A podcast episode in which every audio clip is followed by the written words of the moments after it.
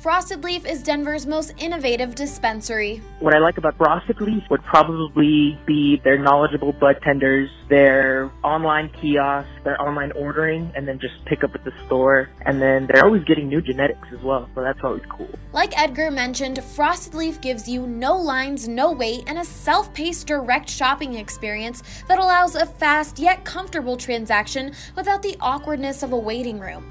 Not only does Frosted Leaf have the hottest strains, but they also offer a rewards program that will help towards your purchases. I would recommend Frosted Leaf to a friend, and I would tell them to look forward to different strains and to knowledgeable help. Check out Frosted Leaf's three Denver locations and download their app today. Hey everybody, welcome to the BSN Avalanche podcast presented by Total Beverage. Before we jump into the show, I want to tell you about this really awesome deal for BSN listeners. If you didn't know by now, Total Beverage is delivering beer, wine, and liquor anywhere in the North Metro area from Wheat Ridge to Erie. For a limited time, Total Bev is offering $10 off a $50 purchase on their website and app. Use promo code BSN10 to save $10 off a $50 purchase for all your parties and have it delivered straight to your door. Let's jump into the show. And welcome into another episode of the BSN Avalanche podcast presented by Total Beverage. I'm your host today, AJ Haefele, alongside Nathan Rudolph. Rudo, before we get into what we're going to get into today, I just want to take a second and love on the Breckenridge Brewery a bit, as it is now the official beer of BSN Denver. Breckenridge is the original Colorado beer established in 1990 in Breckenridge, Colorado. You've probably heard of their delicious vanilla porter, their oatmeal stout, and most people's personal favorite, the world famous Avalanche, which is their classic American amber ale but they just released a new beer called Strawberry Sky that you guys are going to love. For you beer enthusiasts out there, they are calling this a lighthearted Kolsch ale. But for those of you who have no idea what that means, people like me, this is that light, delicious summer beer that you've been looking for.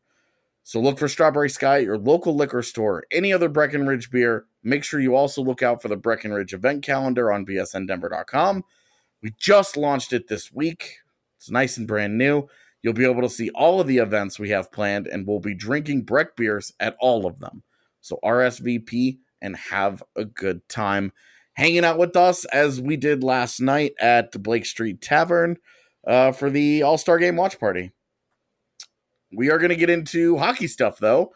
So Rudo, what's up, dude? Not a whole lot. It's starting to get into that that time of year where less and less hockey things happen. We're still getting a couple of signings here and there, which is interesting. But yeah, um, quickly, very quickly, thoughts on the Michael Ferland to Vancouver contract? I gotta think Vancouver loves that deal. Four years at three and a half million for a guy like that seems seems perfectly solid. I have to agree. Um, I mean, it just seems seems great the Alex Nylander for uh, Henri Jokiharju trade yesterday. Thoughts on that? Uh, it it happened. Um, I don't really get it. I I guess look, Chicago had a ton of defensemen, and they needed to like clear up some room. And if it were the Avs and they had done like Ryan Graves for Nylander, Nylander, I wouldn't have hated it. But Jokiharju is a first round pick. He played 40 some games this year and looks to be looked to be very solid for them coming into this season. Yeah. That feels expensive for for a guy like Nylander who really isn't proven at all at this point. I mean, had the Avs done Timmins for Nylander, I would have been unhappy. Yeah, right, because Timmins has that upside. Yeah, and Nylander Nylander has been very very blah. Yeah. Uh, so far in his career. So uh, don't know what Chicago is doing, but that's true most of the time. um, I'm I'm shocked that they're they they continue to believe that the pathway to get back to the postseason is to keep tr- making trades with Arizona and Carolina and now Buffalo. So sure, whatever. Good luck with that. That's that's where we begin today, though yeah. We're going to talk about the Central Division, some of the position groups, and where we think things stand uh, as the summer is more or less over in terms of big moves. Right. It's everything is pretty much settled. I guess the Dzingel is still out there, but that's about it. Right. Pretty much Dzingel- all the big trade pieces are done. Yeah, Dzingel and Gardiner is really it. Um, Yeah. And so unless those guys come to the uh, come to the Central tier, Division, yeah. we're more or less uh, set. So let's uh, let's take a run off the top of your head. Was there one move made by any of the teams in the Central Division this year that you just this summer, I should say, that you thought, oh man, that's a big move forward for that club? Well, in a vacuum, I thought Dallas getting Pavelski Mm-hmm. was very, very nice. Now you get into the other moves they did, like adding Perry as well, and it's eh, maybe doesn't And look quite as good. Yeah. But Pavelski alone, I was like, great. Now we have Benn and Sig and firing wristers with him in front of our goalie, and that's no fun.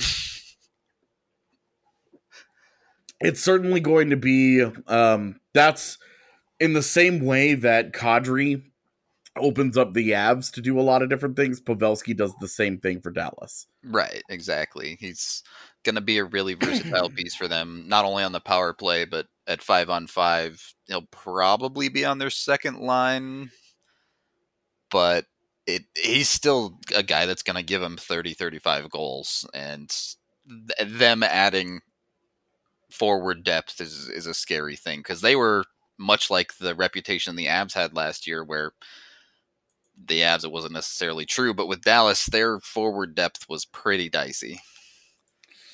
Yeah, absolutely it was. Um I I mean look at what what happened when they got Matt Zuccarello uh Right. and healthy. He made a huge difference for for them in terms of trying to defend them. So uh that's a that's a big thing.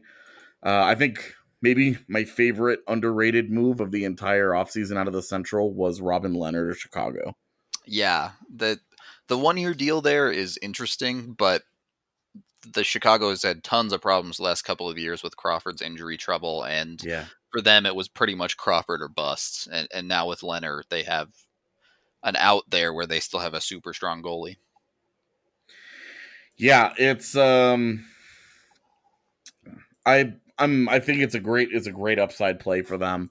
Uh and it's it's a high end safety net in case uh you know something does happen with Crow again. But I'm I've always been a big Lehner fan and uh you know watching him with the Isles last year, he won't have the same level of defense, he won't have the same kind of coaching. Uh but it it could be it it could be a long term answer for them at that position where they just transition nicely from Crawford into uh Lehner if if things go well, if Lehner does fit in and he does have a good year. Yeah, it, the last year did feel a lot like Lehner finally got to where he needed to be, right? So as long as he doesn't go off the rails in Chicago, it, it should be a solid piece. I do like it. Let's let's start with that position group. Let's start with the goalies since we're All right. already halfway through this segment. Um I've got to I've got to say um going into next season I still think Dallas coming off what they did last year has the strongest group at goaltender. Ben Bishop in um, former Houston Aero and uh, apple of my eye Anton Khudobin. Um come both coming off fantastic seasons. Yeah, uh, you gotta give Bishop credit there. He's been super solid for basically his entire career, and and nearly dragged Dallas to the Western Conference Finals last year. So, yeah, he's probably the most consistent quality goalie in the division, at least when he's healthy. Mhm. Um, you could maybe, depending on how much you believe in Jordan Binnington, you could make a case for the Blues, but I wouldn't be making that case. We'll see. Uh, yeah, I I think I would have Dallas one, and then everybody after that is kind of in a big cluster of question marks where there's upside. Yeah. Um, you know, Dubnyk has been solid for uh for Minnesota basically the entire time he's been there. He's been, you know, he's he's gotten worse obviously after that insane season that got him the contract he's on. Yeah. but he's never been below average, and Uh, you know, his numbers are all right in the, right in the same range consistently every year. Yep. And that kind of reliability out of your starter is nice. You know, he's not a high level starter, but he's not he's not one of the worst starters either. And he plays Um, a huge workload for them too. Mean, 60 plus Absolutely. games every year. So definitely and uh he um you know backed up by alex stalock who is a solid backup like he's had he's had a lengthy nhl career now almost entirely as a backup he's got 100 games played in the nhl almost entirely just as a backup uh you know typical backup stalock is where the, the results vary uh but fairly reliable uh, not not what you wanted out of him last year. Anytime you're under 900 save percentage, you've got problems. But solid in his career overall. Uh, kind of kind of in the same vein that I do see St. Louis. You know, Binnington. They're not doing anything with Jake Allen. Um, the big upside with the Blues guys is that they're both younger. You know, Allen's Yeah. 28, Binnington's 25. Uh, both of the guys for Minnesota are older in their 30s, same as Dallas which is one reason why you wonder about Dallas. You know, you, do, do does one of those guys hit the wall? Do they both hit the wall? Because that that could easily sink a team. Nothing sinks teams faster than poor goaltending, right, as we saw with the Avs. especially with Bishop, his size and bit of injury history. Yeah, When it hits for him, it's gonna hit hard. definitely. And we wonder the same thing about Pekka Rinne in Nashville, who I think is still one of the better starters uh, in the division, but did take a noticeable step back last season. And hey, the guy is what 35, 36 years old now. He's Yeah. 36. He'll turn 37 during this next season. Um, he's been backed up for a couple years now by Juuse Saros, who uh, a couple two years ago had a phenomenal season, and then last year it dropped down to just good. Yeah, I'm still a pretty big believer in Saros, so uh, I'm not too worried about them there. The Rinne thing is is definitely a real question for them though, because they have him Yeah. at five million for two more years, and it's already starting to slip pretty significantly for him. So if they're set on writing Rinne as the starter, that's not great. Yeah, the the transition from Yeah. Rinne starting uh 50 I mean he started 59 games, 56 the last two seasons. Um so I think I think the transition should start this year where they get both guys uh certainly Rinne down into the yeah. 40s. Yeah, Uh that I think that should start this season so they can start the the a transition period in earnest here. Uh it's not that Rinne is is is bad, it's just that they're their talent level is probably close right now, and running one guy into the ground for the same results makes no sense. right, and But- and that's it's an easy transition too because then you basically give Saros a test run as a partial starter, and you really find out what you have there. Definitely, um, you you do you have an opportunity to transition a guy into the job uh, in a way where you don't just drop fifty games on him and be like, "Here you go, good luck." You know, you get to you get to ease him into it a little bit, where that's a luxury very few teams and and goaltenders have in that situation. Um, Winnipeg, I think, is probably in the same general area as Colorado. Yeah, they have their Hellebuyck as a guy who isn't really super proven, but they did give a huge contract to. He had one super solid year uh, two Mhm. years ago, and then this year was very average. Yeah, and and his nine thirteen, um, you know, end result nine thirteen. You're kind of eh, it's not great, but it's it's if that's going to be Hellebuyck at his worst, there there's an opportunity for them to get to, to have pretty good goaltending. The big question mark behind is, uh, you know, Eric Comrie is not very good, and Brossoit was brought back, and Brossoit is coming off a career year. Are you going to be able to get that caliber of backup goaltending again? Because if they get the same level of of average starter that they got out of Hellebuyck, but Brossoit comes back down to where his career numbers are because last year was a huge outlier for him. Um, that's that's a really big that's a really big drop. Yeah, it's they have serious questions at the at the backup goalie position. Uh, it and maybe it works, maybe it doesn't. Like you said, it's kind of the same position with the Avs there, where it's Yeah. just a question mark. You're rolling the dice. You're hoping. Hey, you're always. I think when it comes to a backup, you're almost always hoping for league average, Yeah, unless exactly. unless you have a starter like last year with the Avs uh, with Varley and Grubauer. You know, hoping for league average it was was your bottom line. I think, uh, just given the track record of the two guys involved. But that's a rare situation. This is a normal in Winnipeg and Colorado this year. It's a normal starter backup spot. Uh, you're hoping for league average out of your backup, and then obviously you want your starter to be a starter. You want him to be good. Yeah, and that's one area where Colorado, you know, we've we've talked about the third goaltender spot a little bit uh, in recent pods, but not the actual NHL. They're taking a big chance with Pavel Francouz. I mean, he's two NHL games played. He's 29 years old. Uh, they they don't. Nobody knows what the Avs have in this guy at the NHL level. He was a very good starter for the Eagles last year. Um, I think he got worn down a little bit at the end. He just kind of looked tired to me, but lots of reason to believe that he could be a rock solid backup for the Avs, but he just hasn't done it. Yeah, it's. I don't think he has anything left to prove in any other league. He was one of the best goalies in the Mhm. KHL when he was there. He, he absolutely killed at least the first half of the season in the AHL and Mhm. ended up with very solid numbers. It's just He- you don't know. You don't he know. the always shows well internationally for Yeah. for a Czech Republic team whose talent level varies around him. This is, I think you're 100 percent right. This is the only level where we're still wondering.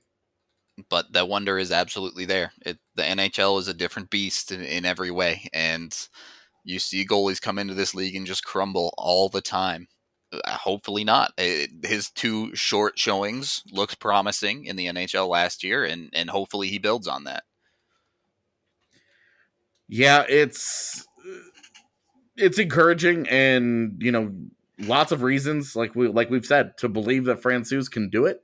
It's just a matter of him doing it, and until that happens, it's a question mark. Yeah, and and Absolutely. and honestly, goaltending is such voodoo. It's such an unknown that even if he does it next year, the onus will be on him to do it again. it, it, it never gets easier, right? Yeah, and and then at the the starting position, you've got Philipp Grubauer, who last year was an adventure for him. If you just looked at the end of season numbers, you'd say, "Hey, you'll take that. I would take that this year." Uh, if I if I knew that Philipp Grubauer is going to be a 917 goaltender through 55 starts, I would take that in a heartbeat. But knowing how we got to that 917 last year makes you nervous. uh, we can't have two months of just absentee goalies this year. It's it nearly cost us this past season, and it would definitely hurt us this year if it happens again. And Grubauer did have the safety net of Varley as well last year. Obviously, mm-hmm. that didn't work out great either for those two months, but he wasn't the true guy in net until the end of the year. And, Right. this year, he's going to have to be that guy for the entire year for the first time in his career. Last year, the regular season, his splits, this is going to get depressing. Started out strong, 916 save percentage in four games in October, 895 in five games in November. So, you know, not not great, but like 895 in five games, you're like, eh, maybe it was one. Barely passable, yeah. You know, like, eh. And then December, eight games, a 904. So it got better. Yeah. and then the bottom fell out. Yep. Just four games played, but an 816 save percentage and a 4.72 goals against average. Yeah, that's a nope. Four games played, and he gave up nine even strength goals, six power play goals, and one shorthanded goal in four games. I mean, you're flirting with a, a save percentage that starts with a seven. That's scary. 81.6 as a save percentage in those in those time in that time. And then slowly in February, three games played, um 929 save percentage.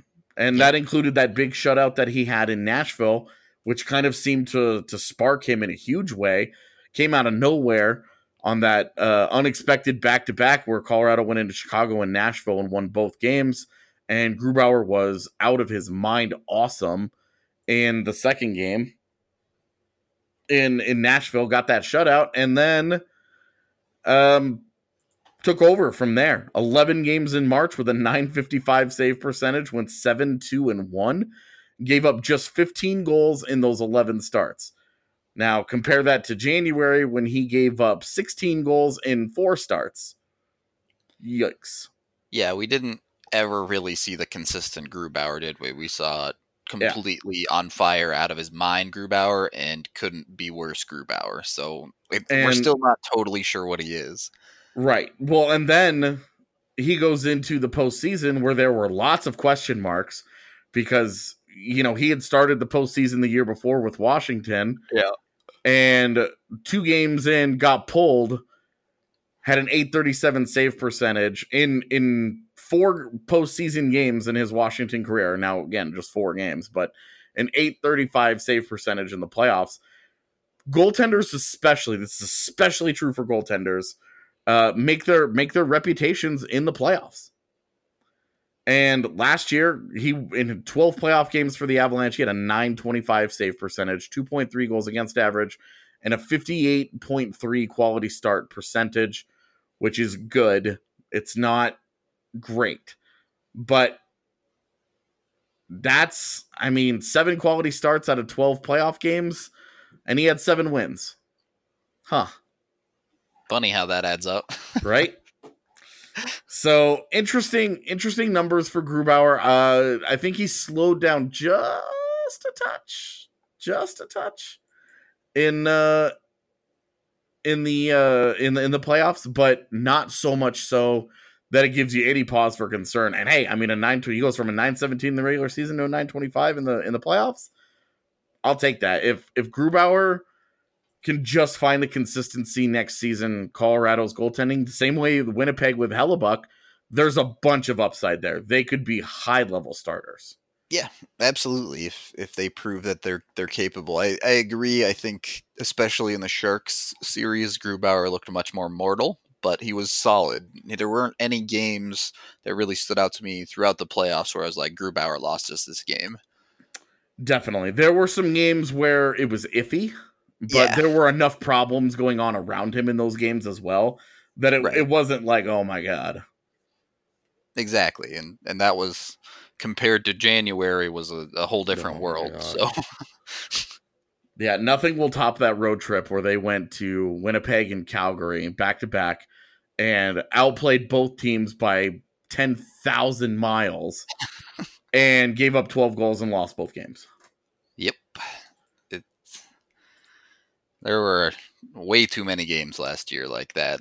And games where they scored six goals and lost. it's just yeah. yeah. Well, and they they played well, and they would score three or four goals offensively. Where you're like, okay, you score you score four goals in an NHL game, you should win the vast majority of the time. Yeah, definitely. And they were losing.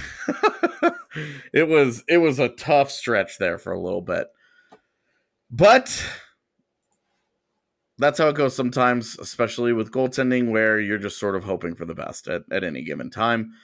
That's going to do it for segment number one here, which we got into the goalies. Segment number two, we'll get into the defense. We'll work our way from uh, back to front here. We'll get into the defense. Which of the teams in the Central Division got better? Which ones got worse? Where everybody stands?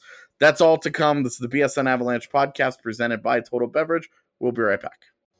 If you're living in Colorado and you are craving some good old Southern barbecue, be sure to give Moe's Original Barbecue a try. My favorite thing about Moe's Original Barbecue is we are a Southern soul food revival. We make everything from scratch daily, house made smoked meats and customer service to the next level. That was Robbie Peoples, one of the managers over at Moe's Original Barbecue. And like he mentioned, they have incredible food, awesome customer service, and I think my favorite part is how cool the environment is in both of their locations. We have live music at Moe's at our south location, 3295 South Broadway, which is a full PA system, ticket sales. Uh, we have national bands, we have local bands. If you're a local band interested in playing, feel free to contact us at mosdenver.com. We would love to have you come down and play for a big old party at Moe's Original Barbecue. Not only do they have live music, but they also have a bowling alley and a dozen TVs with all of your favorite games on. They have two locations, one in downtown Denver off Broadway and 6th,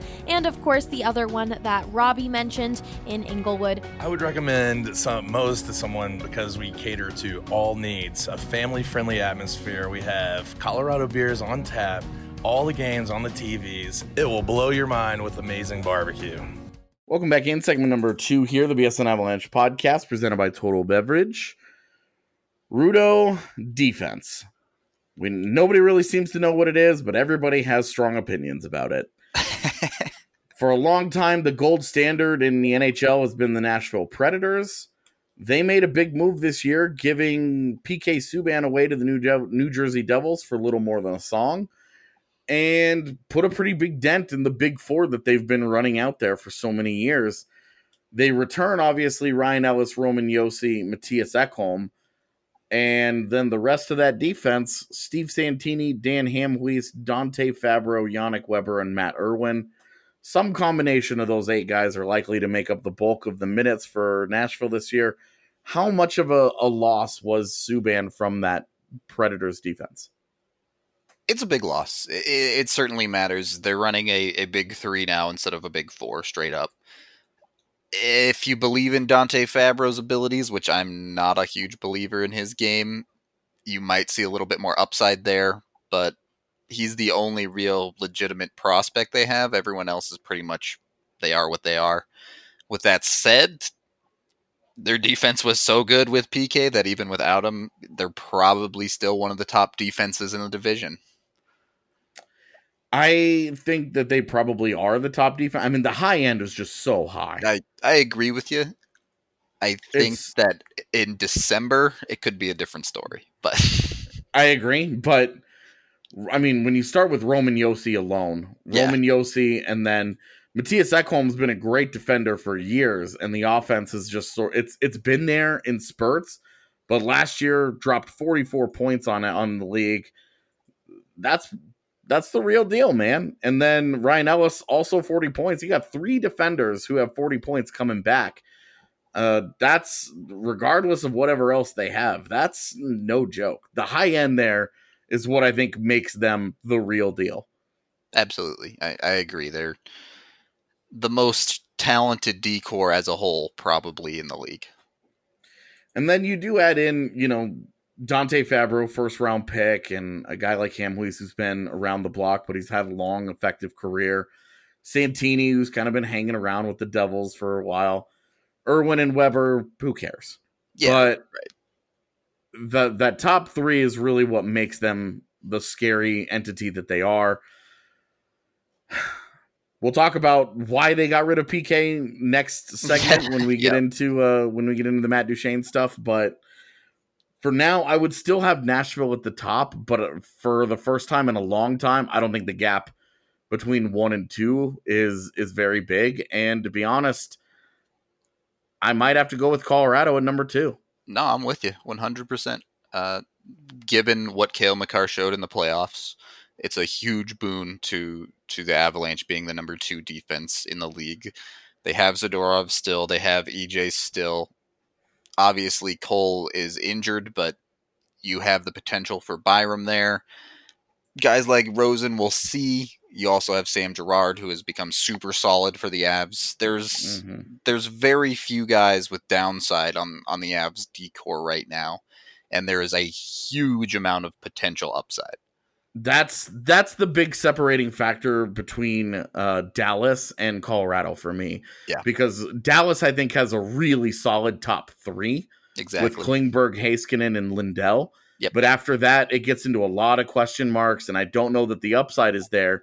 And with Colorado, you're talking about you know Heiskanen is is could be could be amazing, but he's matched by Cale Makar.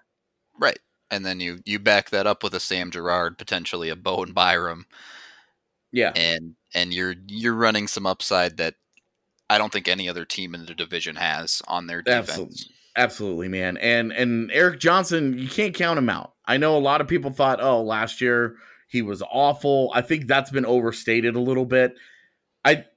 I I think it's fair to say he took a step back.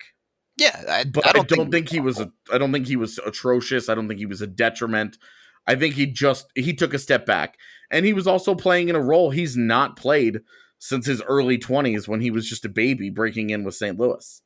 right. It's it's definitely the start of a, a transitional period for him where realistically you would like your top pairing at least by the end of this year to be Girard and and Makar or, some form of that with EJ probably playing more of a middle pairing role. And that's I mean that's if the Avs if the That's a Avs good decide to go YOLO and they roll out an opening night top pairing of Girard Makar and then Zadorov and Johnson as their quote unquote second pairing, right. that's the reason I have them right behind Nashville. Exactly. I'm I'm with you there. 100% they're the number 2 and like I said, if Byram shows up and plays out of his minds and, and sticks on the roster, or if Rosen hits and, and it turns out as a legitimate NHL defenseman, they Mhm. very easily could be number one in the division by December. and and that's because they have they have the kind of depth that is enviable that that teams don't usually have on bottom pairings. Typically, you're choosing between a lot of bad choices. Um, you look at Dallas for an example is is still running out. You know Roman Polak. They got Andre Sekera as as a maybe this guy can finally do it. You know maybe he's finally healthy and he can get back to his previous form when he was 28 years old. Unlikely, but hey, why not? Why not find out? Um, but the upside on Dallas's defense, and Dallas is the team I have third, which is why I bring them up like this. Um, but the the upside just isn't there. It's a lot of it's it's not a lot, but a handful of limited upside or older guys. And I just don't see them having quite the same horses, same reliability, the same depth, the same quality of depth as Colorado. And I think that's the separator. Their their high end might be better today, but by the end of the season, with a, a full NHL year with Cale Makar, I think Colorado will certainly be on the same level in the high end. And then Bowen Byram could, you know, we- don't know. We don't know. That's a total X factor. But the quality of Colorado's depth is what I have them have why I have them separated from Dallas. Uh, and then and then I have Minnesota right there as well, right next to to Dallas, a little bit behind Colorado. And again, high end. Yeah. Suter, Dumba, Spurgeon, Brodin, like that's a really solid top four. I might even slide Minnesota in ahead of Dallas right now. Dallas Which- has the Heiskanen, the the Lindell, the younger guys that that Mhm. Minnesota doesn't have, but but they have super solid, easily proven NHL defense through their whole top four. Which hey, I have I have no bones. If you want to rate Minnesota ahead of Dallas, that's fine. I've got Minnesota just right behind them. So Yeah, I mean it's close, right? If you if you're rating for for future potential, I, I don't think Minnesota is third. If you if you really do believe in Heiskanen, which I do, mhm. Uh, so it- it's totally fair to have them either way. Um, the problem that Minnesota is going to face is that they're paying all these guys a ton of money. yeah. Um Spurgeon a free agent in a year, but a Suter obviously making his 7.5 million t- until the end of time. yeah, Um Dumba making 6 million. I really have no issues with that. I think Matt Dumba's really really good. Yeah, Um, that's just- fine. was hurt last year. Uh, but otherwise, that's a that's a dude that he's their own Tyson Barrie, but I think better defensively. Yeah, I, I agree. Dumba's Dumba's probably their best defenseman, to be honest. Suter very very good, but he's not getting any younger. For sure. And with Suter's game though, uh, it's never it's never been built on physical tools as much as No, yeah. insane hockey IQ. Yeah, he he plays very smart, very conservative hockey. He he'll be just fine into old age, but when you break like every bone in your foot like you did a couple of years ago, that doesn't help. For sure. But I mean, you still look at him and the guy's still rocking 47 points last year, 51 the year before. He's still doing his thing. Um Yeah. still ultra productive, huge minute muncher for them. He just keeps he just keeps rolling for them. Uh and and makes them competitive. Uh in Right. in that aspect of the game. Their forward core is a disaster. We'll talk about that later. uh, in which I will express much more glee. The bottom part of their lineup, Yeah. Greg Pateryn is a guy I actually like. I've always thought he was just a touch underrated. I Um, but think he's worth two and a quarter million. But I don't either, but as a third pairing guy, I think he's fine. Uh, Yeah. Nick Seeler and Brad Hunt. I actually liked what Hunt did in Vegas, uh, and I think that's a that's a nice little value play for them because he's a he's a rotational guy who's kind of like a Mark Barberio. He can get in there and, and chip in points here and there, uh, and give you some okay minutes as like a seventh or eighth rotational cat. Uh, Nick Seeler doesn't do anything for me. He never has. I think he's terrible. yeah, So their their whole lineup is uh built off of guys that are like they are solid. These are Yeah. solid players. They don't have anyone. Dumba maybe gets close, but they don't really have anyone that's like this guy is is one of the top D men in the league. Yeah, I think uh, Spurgeon is is really underrated. He's a guy that produces a lot of points, but Dumba's their he's their lightning rod. He's their electric guy. Yeah, Their potential high end talent that could be awesome. right. Uh, but a solid defense there, and then you get you get down below those teams, and it's it's just a whole lot of you. Yeah, I, after that, I, I for me, it's pick your poison between Winnipeg and, and St. Louis. I guess you could you could give it to St. Louis because they are the Cup champs and all. Pietrangelo and Yeah. Parayko is a very very strong top two, but Right. Bouwmeester's thirty five now. I've Yeah. never been a big fan of Gunnarsson or Bortuzzo's game, and then I know Nope. you hate Vince Dunn, so I can't, I can't stand Vince Dunn, man. like he he can score, man. He's got some he's got real offensive talent. But defensively, that guy sucks. right. And I don't I don't know that he's as good as Barrie was offensively, and I think he's worse defensively. So that's how I feel about Vince Dunn. So yeah, I mean that's besides their big two and, and Pietrangelo, who only has one year left on his deal, and Parayko, it their bottom four D is just all question marks for me. Yeah, well, and and Pietrangelo and Parayko because they're both righties, uh, right, play they on can't play pairings. together exactly, so they don't have like one really strong pairing. Yeah, they've got half of a really good pairing, and and the other half of that is hope, uh, in the form that Jay Right. Bouwmeester just continues to to defy father time. I think he had a nice bounce back year last year. Like, it was it was okay, Yeah. um, but uh, expecting that to move forward, oof, it's it's ambitious and. All these guys. I mean, I I don't understand what the point of of Derrick Pouliot is. No, Uh, Jordan Schmaltz has never shown an ability to be an, equality quality NHLer. Uh, Joel Edmundson is still unsigned as an RFA, and he's okay. Like he's he's a fine middle pairing guy that I don't mind that much.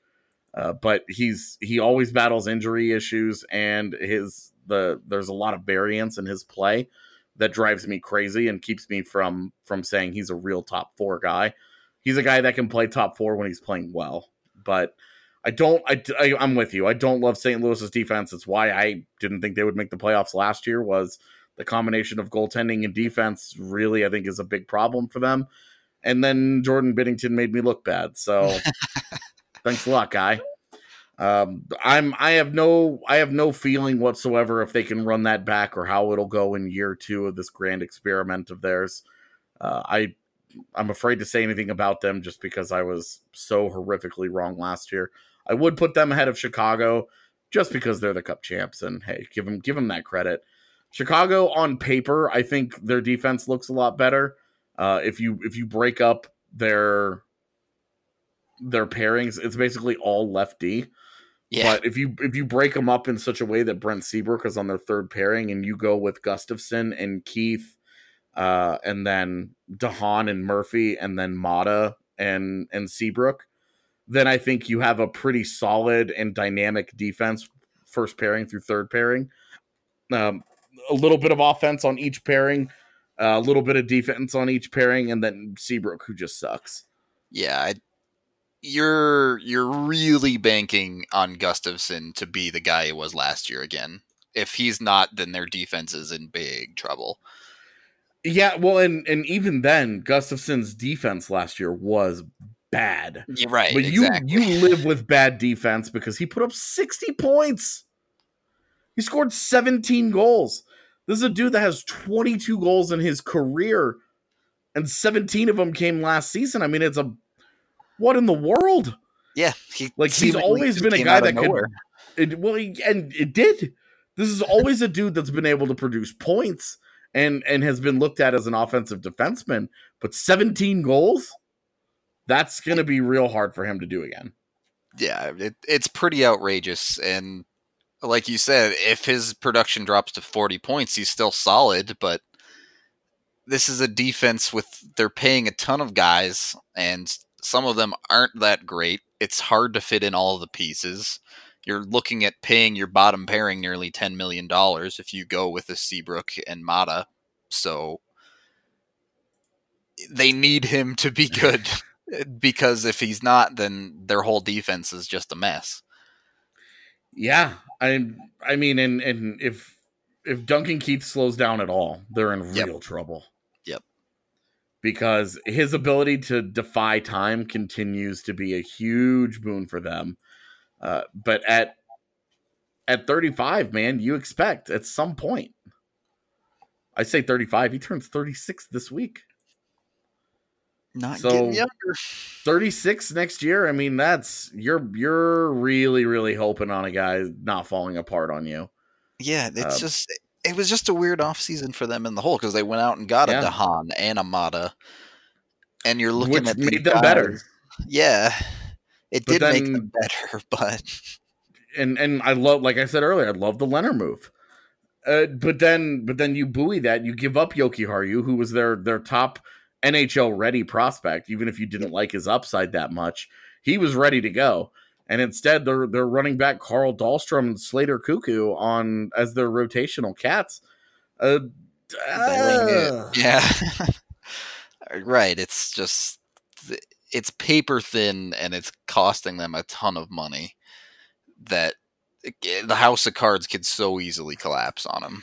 it's a twenty eight million dollar defense Yep, to be to be that bad. right. The Twenty numbers eight million. don't add up there for sure. For comparison, Colorado's nine defensemen currently are making 19 million combined. Blah. I mean, even Nashville, who arguably has one of the best D's in the league, is paying their 19 million, Right. and and you're paying 28 million for this, man. Yeah. You're uh, they're paying they're paying like maximum monies. And that's that's with, you know, like, oh, well, the Avs have ELCs. Erik Gustafsson, 60 points, he's making 1.2 million. Yep. So they're paying out the nose for guys like and and they're all they all have term. Murphy, Maatta, Dahan, Keith, and Seabrook all have a minimum of three years remaining. That's this is their too. defense. Yeah. Yeah, Like- it's they're stuck with this, and Yeah. you know, unless someone bails them out, like always seems to happen. But Well, and what's really weird is that they they've invested so many of their draft picks on defensemen. Yep. And you know, one of them was Jokiharju and Ian Mitchell and Adam Boqvist, Nick Beaudin. Both of those guys are, you know, Boqvist and Beaudin are they're both gonna push for time at some point in the next three years while they're still paying five of these guys. Boqvist sooner than that, probably. Boqvist probably this year, realistically. Yeah. So it's they've made a they've made a mess for themselves, and and we'll see how long they can sweep it under the rug, but it's coming. Well, and then you have the Winnipeg Jets, who some of this is a victim of circumstance because it's Winnipeg. Yeah. Jacob Trouba just couldn't be there anymore, and it was the last year of him being an RFA. They were facing losing him for nothing. Uh, this was kind of their Ryan O'Reilly. Yeah. They they got backed into a corner with a player they absolutely wanted to keep, uh, but who just flat out didn't want to be there anymore. Uh, so they dealt him. They didn't get much in the way of a return, a first round pick, and uh, Neal Pionk, who sucks. And it's it that that's a bummer. Like that's that's a huge hole in the lineup right off the top. Dustin Byfuglien's a year older. His play is increasingly inconsistent. Uh, Dustin Byfuglien's a guy when he was putting up 40, 50 points, easily worth it. Last year only played 42 games, but scored 31 points. So if he could stay healthy and continue to produce at that rate, he's worth all the other issues that he brings to the table. And sure. was really productive in their playoff series. Uh, had eight points in six games uh, against St. Louis. So when he's healthy and and right, he's still an impact guy for them. but he doesn't have that insulation anymore. Josh Morrissey, really good young defenseman. I think he's a guy that is ready for a big breakout, but again, got to stay healthy. Yeah, I mean that's they're pretty much looking at playing Morrissey uh, with Buck Byfuglien on their top pair, right? It, yeah. Unless you want to do the Kulikov thing, which Kulikov is not really a top no. pairing defenseman. He's not uh, really an NHL defenseman, and yet there he is. Yeah, it's just it, it kind of reminds me of Minnesota's situation, but worse. They have a bunch of these guys like uh, Morrissey. Okay, maybe there's some upside there, but he has to reach it. Beaulieu is fine. He'll, he'll slot in on your defense and not hurt you, but he's not yeah. going to do a ton for you. It's not much of a feather in your cap, but he's right. also not a huge net negative. Right, and and I think even Kulikov, if you're putting him on your bottom pair, is fine. It's not great, but I wouldn't even do that. I think he's awful now, but that's okay. Um, hey, I I like Sami Niku a lot, and I think Sami Niku could be a real sleeper for them, but he's got to do it. He's got to yeah. prove it. Two they, two really good AHL seasons now. It's time to it's time to it's time to take the next step for him. They're really banking on either him or maybe a, a Logan Stanley to to have a breakout year and, and prove something to help round them out a little bit. And I wouldn't bank on it in Stanley's case. yeah, I have I remember when Logan Stanley got drafted. Uh, I was hanging out uh, at a draft, well, one of our draft parties actually in 2016. It was I think our first draft party for BSN, and Cole Hamilton and I just kind of giggled because we were curious who was going to make the big mistake on Logan Stanley, and when it was Winnipeg, we were like, nah. And uh, so far, Logan Stanley hadn't done anything to make us feel differently. I have no idea what is what what their plan is for him next year, but I think he's got a long way to go to be an impact player in the NHL. Uh, but but Byfuglien and Morrissey gives them a top pairing, a top pairing that you don't you don't like fall in love with, but it's solid. It's a top pairing. I can live with that. It's everything after that that's a real mess for me. Yeah, it. I think they'll get by. I don't think they have the problem that Chicago has unless they lose Byfuglien. But if they lose Byfuglien, they're in deep trouble. But if they lose anyone else, eh, they'll be okay. yeah, and and like that's a that's an important disclaimer that you can apply to most teams where if you lose your top guy, you're probably in trouble. Yeah. That's what makes Nashville and Colorado's defense I think so different. Right. Is you that one guy, it's not the end of the world. Right. It's it's okay. Like Minnesota and Dallas to a lesser extent, same thing. Like they can each suffer like one loss, one injury where they're like, okay, you can live with this one. And with Colorado, it's mostly just that who's the top guy? I don't even know.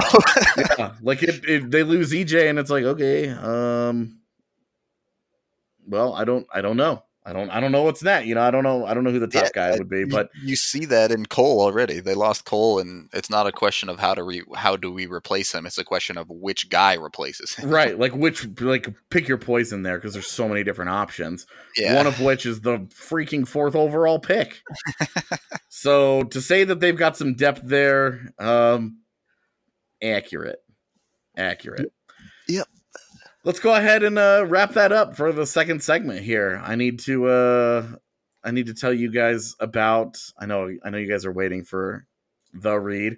It's not coming yet, but I do got I do got to tell you guys about a really awesome deal for you, the BSN listener. You already know that Total Beverage has the most liquor in Colorado at the best prices in Colorado, but now they're delivering to anywhere in the North Metro area from Wheat Ridge to Erie. Plus, they are now offering CBD products. That's right, from drinks to gummies, you can enjoy CBD products on your next visit. Me personally, big fan of the gummies. For a limited time, Total Bev is offering 20% off your purchase on their website and app. Use promo code BSN20 to save 20% off and have it delivered to your door. That's Total Bev. We are the BSN Avalanche podcast presented by Total Bev, and we will be right back. Welcome into the third and final segment of the Wednesday edition of the BSN Avalanche podcast.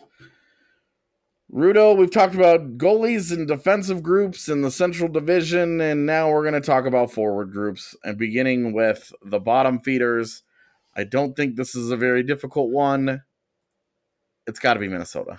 Yeah, It's not even that close. Their their forward core just doesn't make any sense, and to be honest, it's just not that good. They actively made moves at last deadline to make their forward core worse to get younger, and that's all well and good. And then they go out and sign a 31 year old Matt Zuccarello for five years in the offseason. And he's a good player. He'll work for them in their top six, but it doesn't line up with not only their lineup, but their game plan here.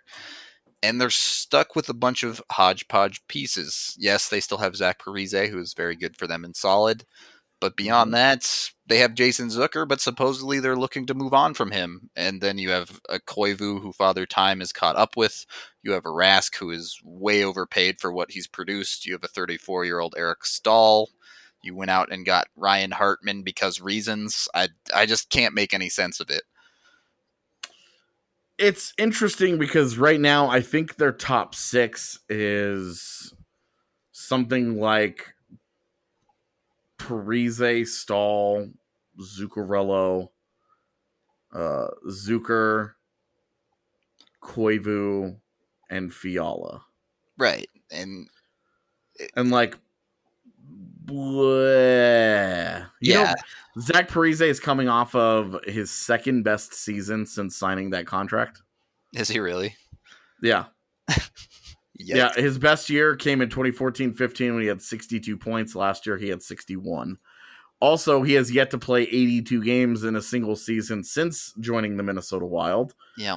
And um I mean, is okay, but all the injuries when he's healthy, he's he's still a good player, but he's not an elite player.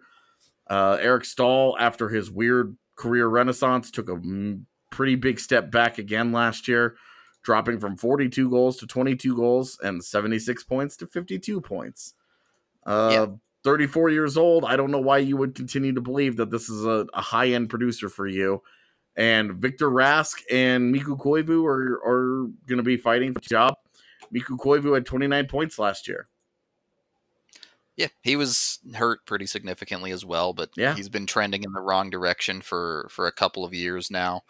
Rask showed some good promise in the in the start of his career. He had a couple of 40 point seasons, but it's Yeah. just all come apart at the seams for him these past couple of years. Following up with that nine point season he just had last year. Yeah. Why would you want? So you have a guy with what had a, a what did I say? Koivu had twenty nine points.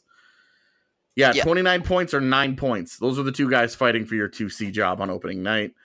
Uh, you have a first round pick in Eriksson Ek who hadn't done anything. You think Tyson Jost Yeah, is a bust? Uh, You're hoping Eriksson Ek figures it out Yeah. desperately. he's he's done nothing. Uh, and then you know your bottom your bottom group there uh, probably includes Victor Rask and and uh, Marcus Foligno hasn't done anything. No. Uh, like he's he's fine. He's he's like their Matt Nieto, I guess, like a big supersized Matt Nieto.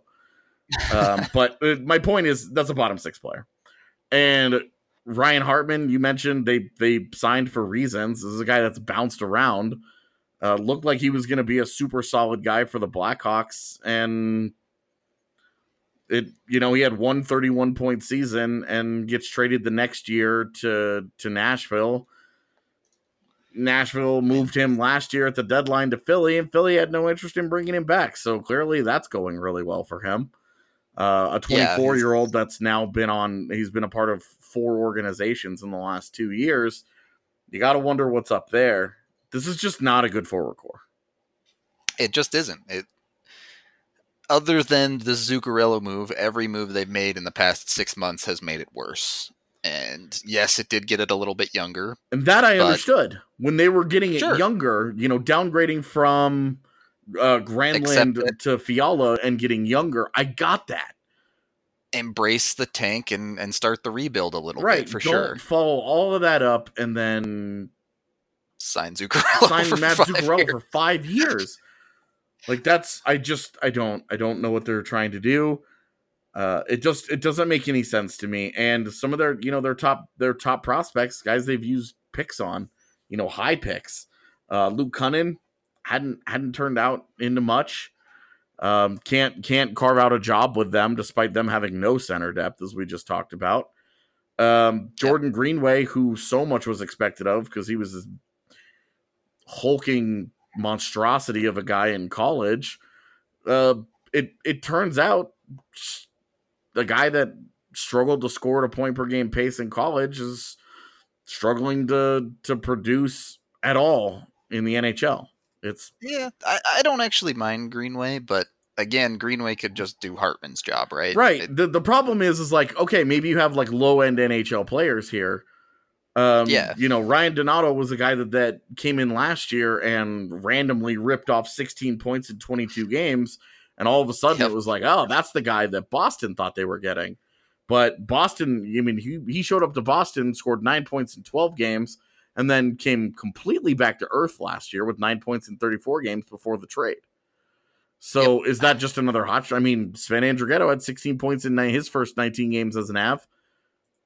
You know why? right, Why? small, small sample size for sure. Right. It's- These guys, these guys, especially on losing, you know, losing teams or teams that aren't playing for a lot, and these guys are playing for everything in terms of their careers. And in the second half of seasons, in small samples, can get really hot and look good. But you know, what do they have really? And right now, there's just there's nothing. I mean, nothing in their organization outside of when they just drafted Matt Boldy. That's that's high end. yeah, it, it doesn't feel like they really have any top six talent. and that's that's it. Like Bad news. we're talking about these guys, like I like Donato and Greenway and Kunin and Eriksson Ek and and like okay, great, you know that's all right. We'll see, but you know they signed Nico Sturm, who was one of the top college UFAs last year. You know we'll we'll see, but none of these guys really project as like high end is top four. is this just what happens when you get stuck in the Calgary zone, or I guess you could call it the Minnesota zone now, where you're just an average team that makes the first round of the playoffs, and and you have to pick 16th to 20th every year? I sure. I mean, it, I think more than anything, it's the money that they've spent poorly that's doomed Yeah, them. for sure. Uh, the draft picks haven't helped. Obviously, not getting you know not getting quality NHL players out of your first round picks is going to hurt. But you know they had they've had some hits. They've had you know Jason Zucker was a nice hit. I, of course, that's like ten years ago, but they they've committed so much money to to aging players. You know, Right, Parise and Zuccarello and Koivu and and Staal, Suter. Yeah. It's just I don't I don't I don't know, man. I'm I think they're bad. I don't get it either. Yeah. I think they're bad. And Yep. I don't I think their defense is solid enough and their goaltending, like we've talked about in the show, that's that's good enough to buoy them and keep them competitive and from totally bottoming out. But one or two Yeah, injuries and by. this could be a real thing.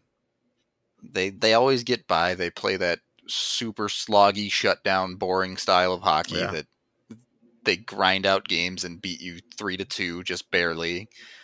But th- that was with a forward core that was better than it is going to be this season. Yeah, that's I mean, that was with Granlund and that was with Charlie Coyle Right. and, and Nino Niederreiter, and those guys are all gone and they none of those positions have been upgraded.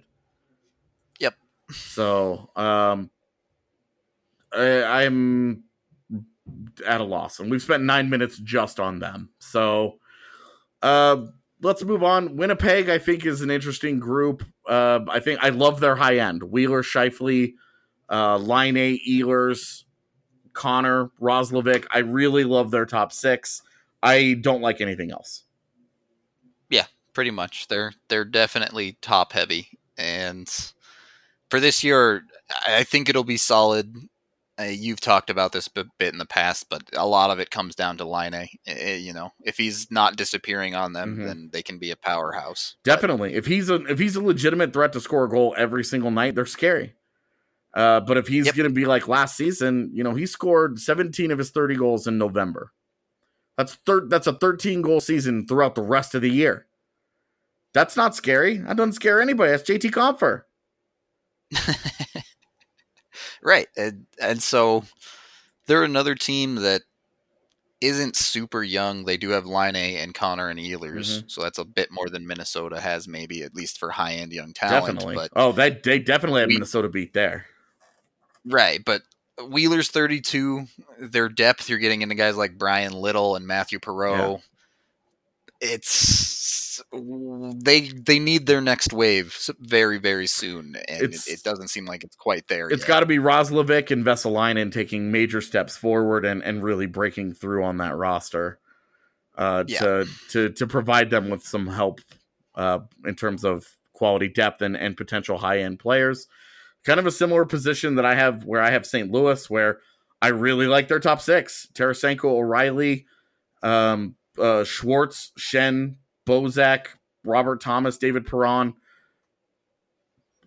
Really like a lot of those guys, but the the high high end of it, uh, it's just it's not there. You know, Tarasenko had a 68 point year last year. Ryan O'Reilly had a huge aberration of an offensive season in his career at 77 points. And that's I mean 77 points is a that's a great year. But when you're looking up at at some of the other what some of the other horses in this division are running out there, uh 77 points doesn't that's that not going to win you a division title. No, yeah, it's it's very solid. I think even down through their lineup, especially because they have someone like a Robert Thomas to help push other guys down the lineup if he performs. Yeah. I think they are solid, but I don't see greatness on the roster. Yeah. And it which really underscores what's absurd about the run that they just went on and the fact that they just won the cup. I mean, it's crazy, man. Yeah. Um it's it's honestly it's nuts to me because uh this this is like a this is a good forward core. This is a good forward core, but it's not great. It's it's Yep. deep and it's and it's fast and it's skilled. You know, guys like Robby Fabbri, I like uh I like Barbashev and Sundqvist as as bottom six players. Uh Sammy Blais is fun.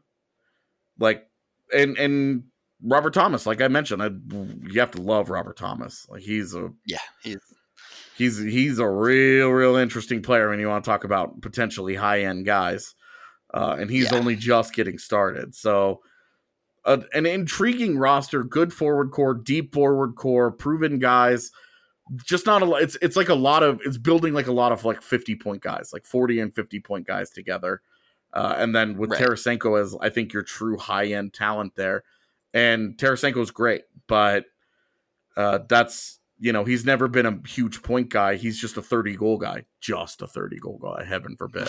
Yeah, right. And yeah, I, he's very good at the one thing he does, but it's this is the type of lineup where especially for a team like the Avs, you just play your bottom six less and say we're just going to run our top line and run you over. It, pretty much. I mean, that's you know, and and the Avs struggled last year with a team like St. Louis because they were as deep at forward as they are, and that's exactly why Colorado had the summer that they had. Is because they said, "Hey, we were losing those third and fourth line matchups, especially the fourth line." By the time they got down to Sheldon Dries and Gabe Bourque, they weren't competing with anybody in the NHL anymore. And Right. they the depth that they added this year should be able to their their Colorado's combination of high end talent and depth is why they're ahead of a team as deep as St. Louis, in my opinion. Uh, when we're just talking about the forwards here, Yeah, I I agree. I'm I'm with you there. You you just have to get by with the bottom 6 here Mhm. if you have the high-end talent because St. Louis doesn't. And that's this is this is the same as uh, this is this is also why I have Dallas in front of St. Louis is because I like Dallas's high end more than I like St. Louis's high end. Uh, but I do Same. like I do like the St. Louis depth and and I do I would like to say though that we're getting into groups like four like position groups that I think are really good. And so it's it's Yeah. not like I'm I don't feel I don't want people thinking I'm disparaging St. Louis. They're really deep 1 through 14 and I really like what they've built at the forward position. Uh, I think it's the best is- the by far the best part of their team is that depth. Yep. This is just the Thunderdome division where everyone's really really good except for Minnesota. Right. The- straight up, man. Like that we have Winnipeg down where we have them is crazy because they've had their high end has been really high. You know, yeah. Blake Wheeler's been one of the most productive right wings over the last five years in the entire NHL. Like, yeah, there's no. He's coming off back to back 90 point seasons. Like, Blake Wheeler's high end has been really, really high end. Right. It, and that's the the sixth best forward core in, in the division. There's no free passes yeah. here. You don't we don't get the the Ottawas or and that's the Edmonton. And again, with Winnipeg, it's purely about depth because their bottom six is basically non-existent anymore after what happened uh, over the summer.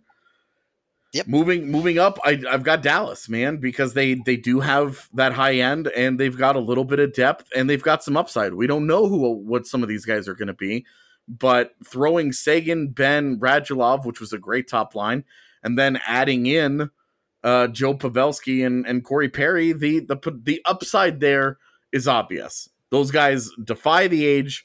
Uh, Perry comes back; he's fully healthy this year recaptures some of that scoring form that that you know, I mean, they called him Scory Perry for a reason, and gives them gives them high quality minutes. It gives them great production. Same with Joe Pavelski, continues to be a 60, 70 point guy, a 30 goal guy, and and just makes Dallas deeper.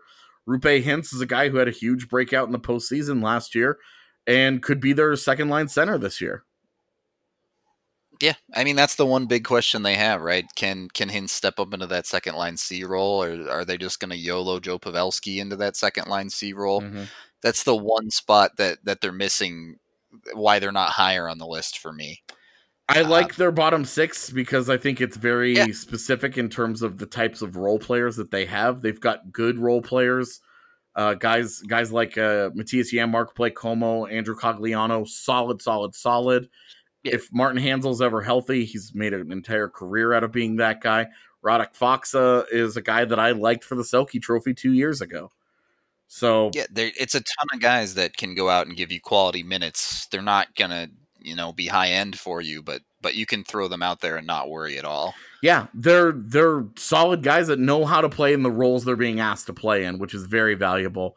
Uh, I, I I liken them to what Colorado has at that position in the bottom six where it's like good role players that know how to be good role players. And yep. and they just don't have quite the same high end as the Avs, uh, but I think it's pretty close. Uh, and then I've got I've got Chicago after that. Yeah, I I struggled with where to play Chicago, but I, I had them right about here as well. It, I mean, obviously Patrick Kane is is one of the best forwards in the league. Yeah, can't really talk anything about that. They have a DeBrincat. Mm-hmm. They have a bit of a question mark in Strome. If he repeats what he did for them, that's definitely a huge, huge boon for them. Yeah. Toews too. I mean, yeah, Toews had a much better year. Mean, Toews went from 52 points to 81 points, which was a career high for him. Toews Toews had a career year last year, uh, and and it was only the second time in his career he'd broken 70 points.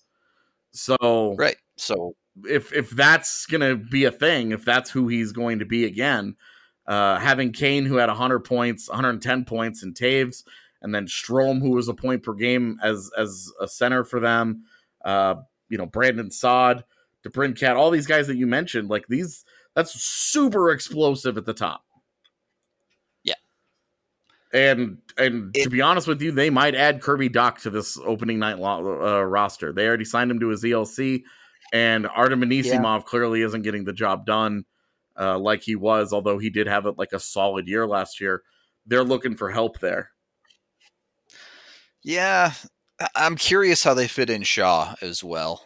Yeah, that was kind of a getting the band back together thing for them. And, and Shaw just had a great career year uh, in Montreal, mm-hmm. but but he's also a guy that gets hurt every year. That, yeah, and Chicago doesn't have the room to give him that much opportunity either. I don't think so.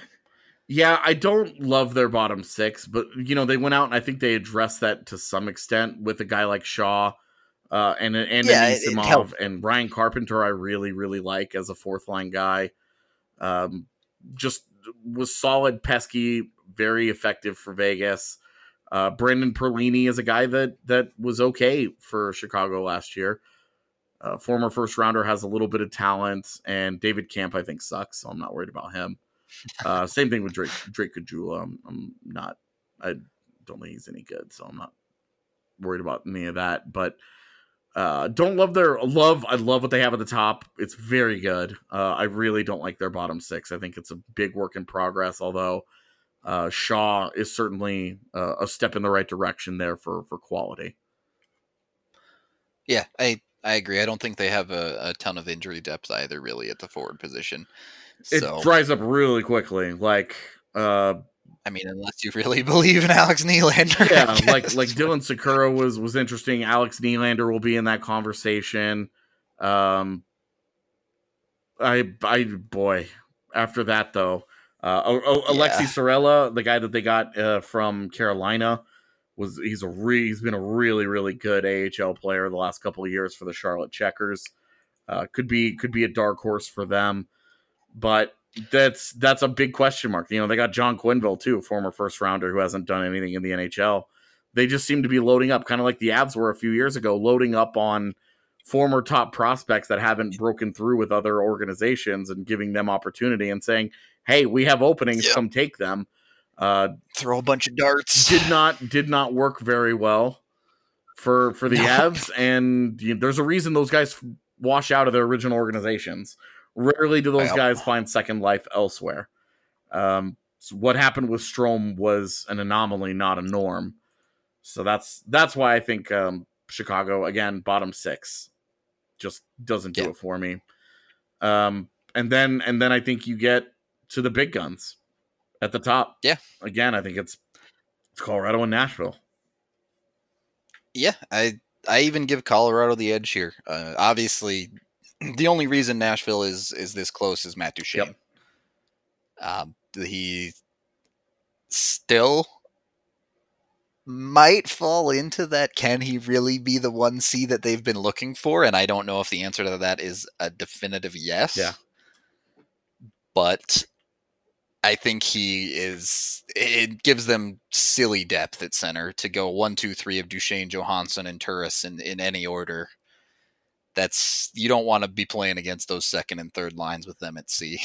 Right. And, you know, there was a 50 game stretch last year. We had 58 points for uh, Ottawa. That was Yeah. the best stretch of his career. Because the before that, playing in Ottawa, you know, 49 points in 68 games, like, hey, it's not, it's not, you're not shaking a stick at that, but that's that's a 59 point season. And then he went to Columbus last year and you know 12 points in, in 23 games in the regular season you're a 43 point player. Now he had 10 points in 10 playoff games uh, but that's you know that's that's just as small a sample size that we're talking about with that success as it was uh, with him 12 points in 23 games for columbus. We don't know what he's going to be in nashville.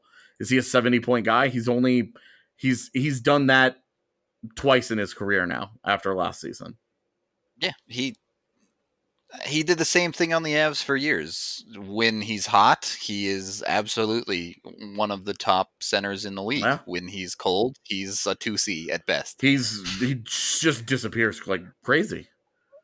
Yeah.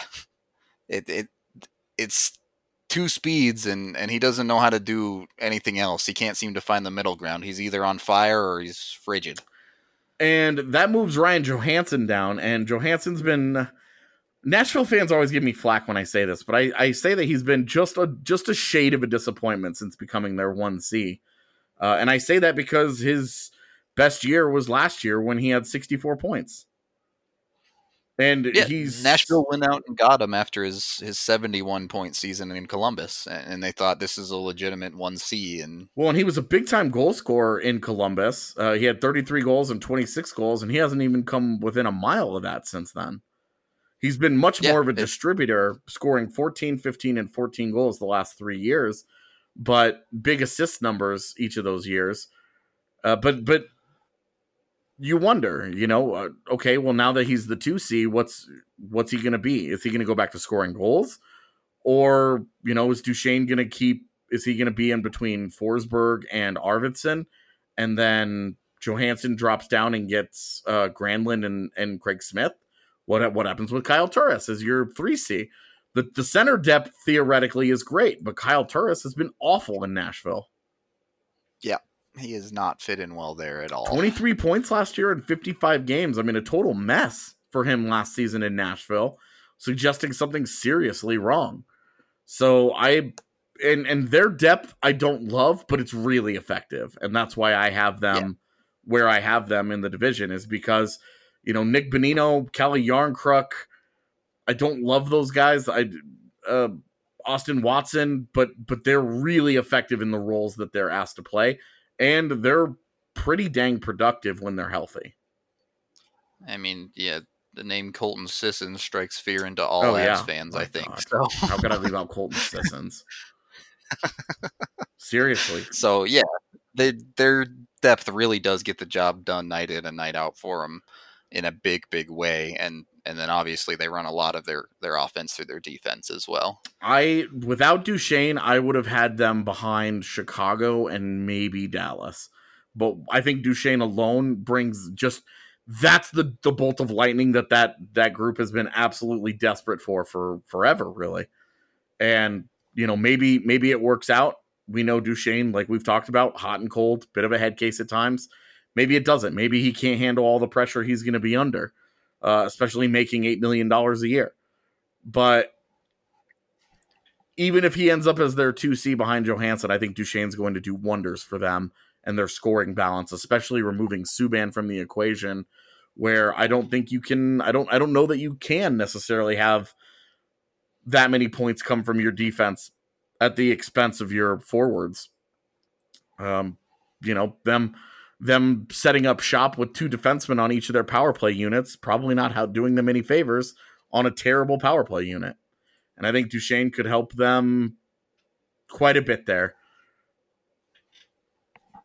Yeah, uh, this is the problem they've been trying to solve for years now, and I don't know if it ends up working out with Duchene or not in the end, but it was their best bet on the market, and, and it certainly made them a better team significantly. Well, and then we get to Colorado, who the number one reason they're here is their top line is dominant. Yeah, it just, their top line is silly. It just straight up destroys. And then they went out and they got Kadri, who's one of the better two Cs around.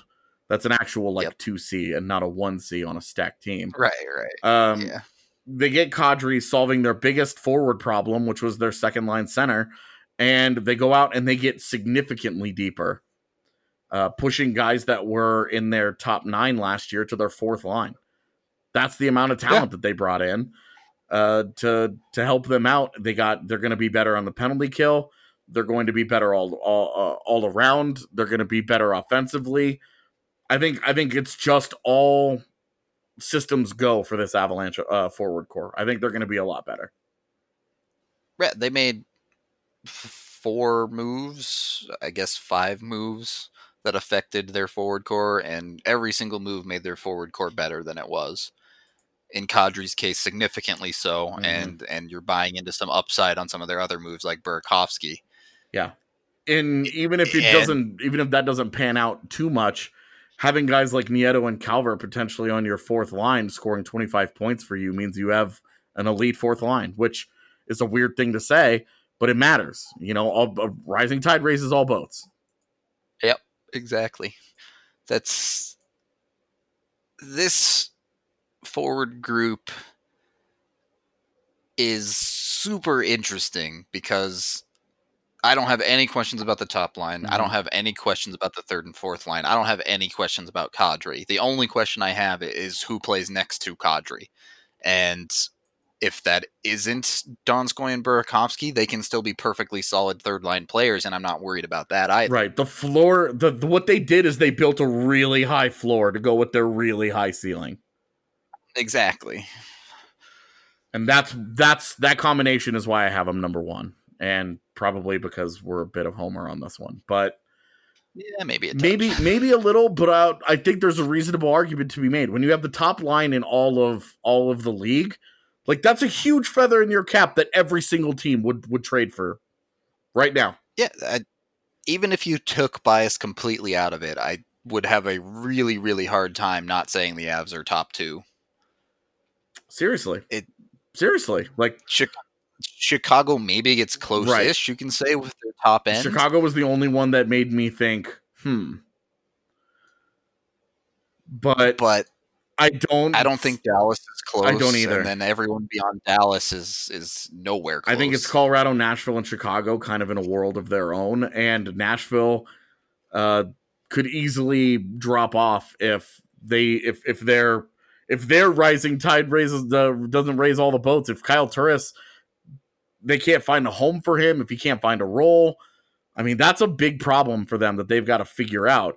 You'd normally think, well, that's a good problem to have, but coming off the year that he just had, it's a really expensive third line center. Or you move him to wing, and you know maybe that works out just great. And then one of those wings drop down to your third line, and then they get really, really good. That's their potential.